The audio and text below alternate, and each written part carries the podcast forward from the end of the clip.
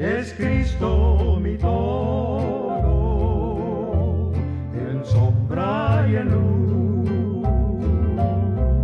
Él vino a salvarme, mi amante.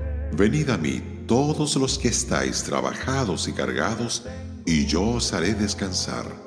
Mateo 8, verso 28.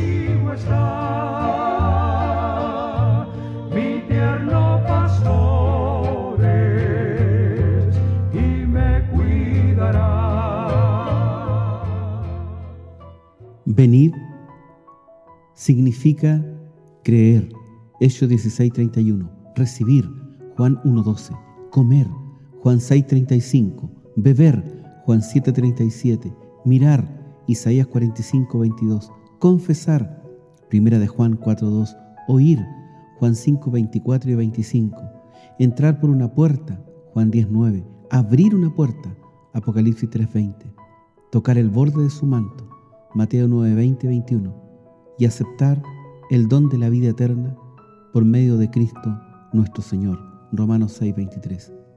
A mí, el objeto de la fe no es una iglesia ni un credo, ni un clérigo, sino el Cristo viviente. La salvación está en una persona. Aquellos que tienen a Jesús son tan salvos como Dios los pueda salvar. Todos los que estáis fatigados y cargados. A fin de acudir de veras a Jesús, la persona tiene que admitir que está cargada con el peso del pecado. Solo los que reconocen que están perdidos pueden ser salvados. La fe en el Señor Jesucristo es precedida por arrepentimiento para con Dios.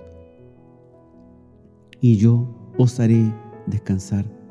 Observemos que el descanso aquí es un don, es inmerecido, de balde. Se trata del reposo de la salvación, que viene de llegar a ser consciente de que Cristo consumó la obra de la redención en la cruz del Calvario. Es el descanso de la conciencia que sigue al darse cuenta de que la pena por los propios pecados ha sido satisfecha una vez por todas y que Dios no volverá a demandar su pago. Debemos fijarnos bien en quiénes son los que Jesús invita. No se dirige a aquellos que se creen justos y dignos. Se dirige a todos los que están trabajados y cargados.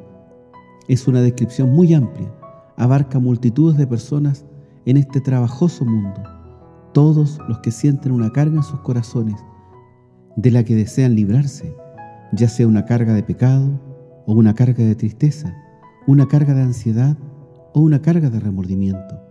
Todos ellos, quienes quiera que sean y cualquiera que haya sido su vida anterior, son los que reciben la invitación a venir a Cristo. Debemos fijarnos bien en la gran gracia del ofrecimiento que hace Jesús. Yo os haré descansar. Hallaréis descanso para vuestras almas. Cuánto ánimo y consuelo dan estas palabras. La inquietud es una de las principales características del mundo.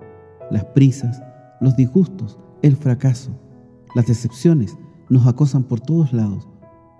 Pero aquí se nos presenta una esperanza. Hay un arca en la que quienes están cansados pueden refugiarse, tan real como la que hubo para la paloma de Noé. Hay descanso en Cristo, descanso para nuestra conciencia y descanso para nuestro corazón, descanso cuya base es el perdón de todo pecado, descanso que fluye de la paz con Dios. Debemos fijarnos bien en lo sencillo que es lo que Jesús pide a quienes están trabajados y cargados. Venid a mí, llevad mi yugo sobre vosotros y aprended de mí. No interpone ninguna condición difícil, no dice nada sobre una obra que tenga que hacerse antes, ni sobre una necesidad de establecer si se es merecedor o no de su dádiva. Lo único que nos pide es que vayamos a Él tal y como somos, con todos nuestros pecados, y que nos sometamos como niños pequeños a su enseñanza. No vayáis, parece decirnos, al hombre en busca de alivio. No esperéis a que aparezca un medio de ayuda en algún otro lugar. Tal y como sois, en este mismo día, venid a mí, dice el Señor.